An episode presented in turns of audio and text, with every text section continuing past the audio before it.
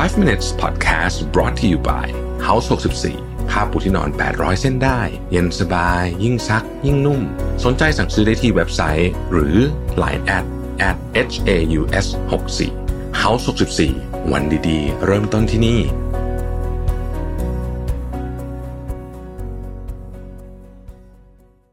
สวัสดีครับ 5 minutes นะครับคุณอยู่กับโรบิทานอุตสาหะครับ วันนี้เนี่ยบทความที่ผมเอามาเนี่ยนะฮะ มันถูกตีพิมพ์ใน c u r i o s นะครับ คุณโมเรโนซูการโรนะฮะ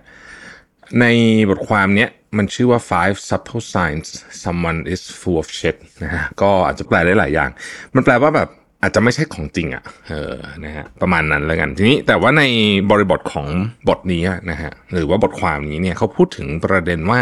เวลาคุณจะฟังคำแนะนำจากใคร หรือคุณจะไปทำอะไร มีคนมาหวานล้อมคุณให้ไปทำอะไรเนี่ยนะฮะ สิ่งแรกที่คุณควรจะต้องทำก่อนก็คือว่าเช็คความน่าเชื่อถือของบุคคลคนนั้น ซึ่งก็ฟังดูตรงไปตรงมาดีใช่ไหมครับบทความนี้เขากำลังพูดถึงว่า เอ๊ะ แล้วคนประเภทไหนที่มันเป็นสัญญาณที่ควรจะมองหาว่าไอ้ประเภทเนี้ยนะฮะมีแนวโน้มที่จะเป็นคนที่ไม่น่าเชื่อถืออ่าประมาณนี้นะครับ ซึ่งเอ่อผมคิดว่าก็เป็นเช็คลิสต์ที่ดีนะครับ ข้อแรกเลยเนี่ยก็คือ ภาษาอังกฤษคือเป็นคนที่เสียงดังที่สุดในห้อง loudest person in the room ในความหมายของมันก็ไม่ใช่ไม่ได้แปลว่าเสียงดังอะแต่แปลว่าอาจจะเสียงดังด้วยก็ได้ แต่ว่า คือพูดเยอะรู้ทุกเรื่องอะเออใช่ใช่ใช้คำนี้ดีกว่า รู้ทุกเรื่องนะครับ ใครพูดอะไรมาก็รู้ไปหมด ฉลาดไปหมดนะครับ ก็เป็นในนี้เขียนว่าเป็น slight variation of Dunning-Kruger effect นะครับ Dunning-Kruger ผมเชื่อว่าทุกท่านคงคุ้นกันดีอยู่แล้วนะฮะเขาเรียกว่าหุบเหวของความโง่ใช่ไหม คือตอนแรกๆเราทำอะไรเนี่ยจะรู้สึกว่าโอ้โหฉันทำไปนิดนึงฉันเก่งมากเลยนะครับ แต่พอไปสักพักเราจะรู้ว่าเฮ้ยโอ้โหเรานี่มันแบบจริงๆอ่อนด้อยมากแล้วความมั่นใจก็จะ drop ลงมาจนกระทั่ง เราค่อยๆฝึกจนเก่งจริงๆนั่นแหละนะฮะแล้วมันก็ความมั่นใจจะค่อย ๆขึ้นไปนะฮะ running Kruger effect ข้อที่สองพวกเขาพยายามแบบพยายามมากเกินไปอะที่จะโน้มน้าวจิตใจคุณนะฮะโน้มน้าวคุณนะครับ เช่น สมมุติเขาบอกว่า เนี่ย โหธุรกิจนี้มันยอดเยี่ยมมากๆเลย หรือว่าบริษัทนี้มันยอดเยี่ยมมากๆเลย หรือวิธีการนี้มันยอดเยี่ยมมากๆเลย การลงทุนอันนี้มันยอดเยี่ยมมากๆเลยนะครับ วิธีการเช็คง่ายมาก เวลาคุณถามคำถามเขาเนี่ยว่า เอ๊ะแล้วไอ้ด้านเสียหรือข้อติดลบของของของตัวคุณหรือของธุรกิจอันนี้ที่คุณมาชวนผม หรือว่าของการลงทุนนี้ที่มาชวนเนี่ยนะหรืองานชิ้นนี้มันมีอะไรนะครับคำตอบประเภทว่า โอ้ไม่มีทุกอย่างเพอร์เฟกหมดเลย หรือคำตอบประเภทที่แบบ คุณเคยสัมภาษณ์งานคนแล้วเราถามว่าเออคุณคิดว่าด้านด้านลบของคุณคืออะไรใช่ไหมฮะมันจะมีคนที่ตอบประเภทว่าแบบ โอ้แบบข้อลบที่สุดผมคือ ผมเป็นคนที่แบบละเอียดกับทุกเรื่องครับ อะไรอย่างเงี้ยคือ อันนี้มันไม่ใช่ข้อลบไงมันเป็นข้อบวกนึกออกไหมฮะคือมันรู้สึกว่าแบบใครตอบแบบนี้นะ ผมมีแนวโน้มที่จะมาร์กไว้ ว่าคือคนเรามันมีข้อเสียเยอะเยะแยะนะฮะแต่ว่าเวลาเราถูกถามว่าไหนเรื่องข้อเสียมาสิแล้วเราตอบว่าอ๋อผมเป็นคนทำงานละเอียดครับนี่คือแบบมันไม่ใช่ข้อเสียไงนะเพราะฉะนั้นเนี่ยอันนี้ก็จะเป็นประเด็นหนึ่งที่ที่สังเกตเห็นได้นะครับ อันนี้ผมพูดจริงๆนะเวลารับคนที่สัมภาษณ์งานจริงๆไม่ใช่แค่ผมคนเดียวหรอกตำราเขาก็เขียนไว้เยอะเหมือนกันนะคือคุณมีข้อเสียอะไรคุณก็บอกได้ครับ เช่นผมเป็นคนอารมณ์ร้อนครับ คืออารมณ์ร้อนแบบอารมณ์เสียง่ายอะ อืมอย่างเงี้ยนะฮะหรืออีกคนก็จะบอกว่า เอ้ยเขาเป็นคนแบบดุคือ ถ้าใครทำอะไรผิดเขาก็จะพูดจาแบบแบบดุนะฮะดุเข้มงวดนะฮะอะไรอย่างเงี้ยเออมันก็มีแนวโน้มว่าจะเป็นเอ่อข้อเสียได้เหมือนกันนะฮะหรือเขาไปอาจจะมีบางคนบอกว่าเป็นคนไม่ดิปโลมติก คือเป็นคนแบบ ภาษาไทยจะเรียกว่าขวานผ่าซากนะฮะ ก็อย่างเงี้ยคือไม่ได้หมายความว่าเขาจะทำงานไม่ได้ แต่ว่าคือแปลว่าเขารู้ตัวเองว่าเออปัญหาเหล่านี้เป็นเป็นข้อเสียของเขา บางคนก็จะบอกว่า ผมเคยเจอถึงขนาดเป็นคนที่เขาบอกว่าเขาเป็นคนแบบ ไม่สามารถทำอะไรได้แบบสม่ำเสมอนานๆได้คือพูดง่ายๆคือเหมือนกับขยันเป็นช่วงๆนะฮะเอ่อซึ่งแล้วคนเนี้ยก็ได้ทำงานด้วยกันด้วยนะ แต่ว่าเรื่องนี้นานแล้วนะฮะแล้วเขาก็ทำงานได้ดี แต่ว่าพอเราเข้าใจเรื่องนี้แล้วเขาก็พยายามย้ำเรื่องนี้ของเขาเนี่ยนะฮะเราก็เลยแอสไซน์งานเขาเป็นลักษณะแบบเหมือนกับ เรารู้ว่าช่วงเนี้ยเป็นช่วงที่แบบ โอเค อัดงานลงไปได้นะฮะแต่ว่าสักพักหนึ่งนะฮะพองานมันแบบแบบไปถึงจุดหนึ่งอะก็ต้องอนุญาตให้เขาเหมือนแบบแบบ ผ่อนคลาย slack slack off ไปหน่อยหนึ่งแล้วก็ค่อยค่อยค่อยอัดงานลงไปใหม่อะไรอย่างเงี้ยนะฮะซึ่งมันก็ตรงกับพื้นฐานนิสัยของเขาได้ดังนั้น ถ้าอะไรก็ตามหรือว่าใครก็ตามพยายามบอกคุณว่าเฮ้ยมันไม่มีข้อเสียอะไรเลยเนี่ยนะครับ อันนี้มีแนวโน้มว่าจะไม่ใช่แล้วล่ะนะครับ ข้อที่สามฮะผมชอบข้อนี้มากเขาบอกว่า คนเหล่านี้เนี่ยพยายามจะต้องมาอธิบายให้คุณฟังอย่างยากลำบากเลยว่า เขาเป็นคนประเภทนี้จริง ๆ นะนะฮะอ่ายกตัวอย่างเช่นเฮ้ยผมเป็นคนที่มีวินัยมากเลยนะนะคือจริงๆเนี่ยนะครับ วินัยเนี่ยมันไม่ต้องบอกฮะคือถ้าใครมาเที่ยวพร่ำบอกเที่ยวโม้ตัวเองเป็นคนมีวินัยเนี่ยผมว่าอันนี้เป็นเรื่องที่ค่อนข้างน่ากลัวนะครับ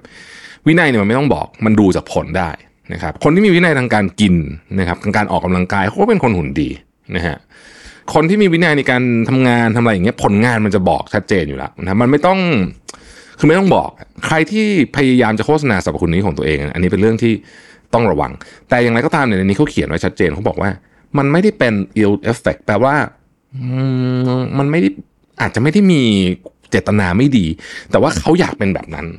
คือเขาอยากเป็นคนมีวินัย เขาก็เลยพยายามบอกคุณว่าเขาเนี่ยเป็นคนที่เฮ้ยมีวินัยนะ อะไรเงี้ย แต่ว่ามันไม่ต้องบอกนะฮะคือมันดูผลเอาเอาเอาได้อยู่แล้วนะครับ ข้อที่สี่นะฮะข้อที่สี่ก็คือว่าเอ่อ all talk เอ่อ no walk นะฮะนานาโต้นะฮะ no action talk only นะครับ ก็พูดง่ายก็คือว่าพูดอย่างเดียวนะฮะไม่ไม่ไม่ทำให้เห็นเป็นประจักษ์เหมือนกันต้องใช้คำนี้นะครับการทำให้เห็นเป็นประจักษ์เนี่ยมันก็ใช้เวลานะนะแล้วก็มันไม่ใช่ว่าแบบจะทำได้ง่าย ๆ เพราะฉะนั้นเนี่ยก็ก็ต้องก็ต้องนั่นแหละฮะคนที่ไม่มีผลงานอะไรมาอ้างอิงเลย แต่ว่าแบบพยายามจะบอกว่าฉันเก่งอย่างนี้ก็ก็ต้องระวังนะครับ สุดท้ายผมชอบมากๆ เขาไม่สามารถตอบคำถามคุณได้แบบง่ายๆ ตรงไปตรงมาคำว่า simple เนี่ยแปลว่าเรียบง่าย แต่ไม่ได้แปลว่าง่ายแบบ easy นะฮะอันนั้นมันความหมายไม่เหมือนกันใช่ไหม simple เนี่ยแปลว่าเรียบง่ายริชาร์ดไฟแมนเนี่ยเคยบอกไว้บอกว่าเฮ้ยถ้าคุณไม่สามารถอธิบายอะไรให้มันเรียบง่ายได้เนี่ย แปลว่าคุณยังไม่เข้าใจมันจริง ๆ อันเนี้ยโอ้โห ผมชอบสุดๆเลย คือแบบว่า สมมุตินะฮะ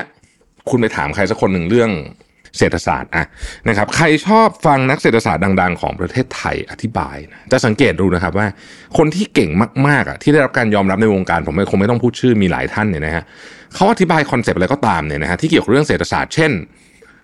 ปริมาณเงินในระบบ มันส่งผลกระทบต่อเงินเฟ้ออย่างไรอะอย่างเงี้ยนะฮะหรือว่าทำไมอยู่ดีๆ เราถึงประเทศไทยถึงพิมพ์แบงค์ไม่ได้ สมมติไม่ใช่พิมพ์แบงค์ไม่ได้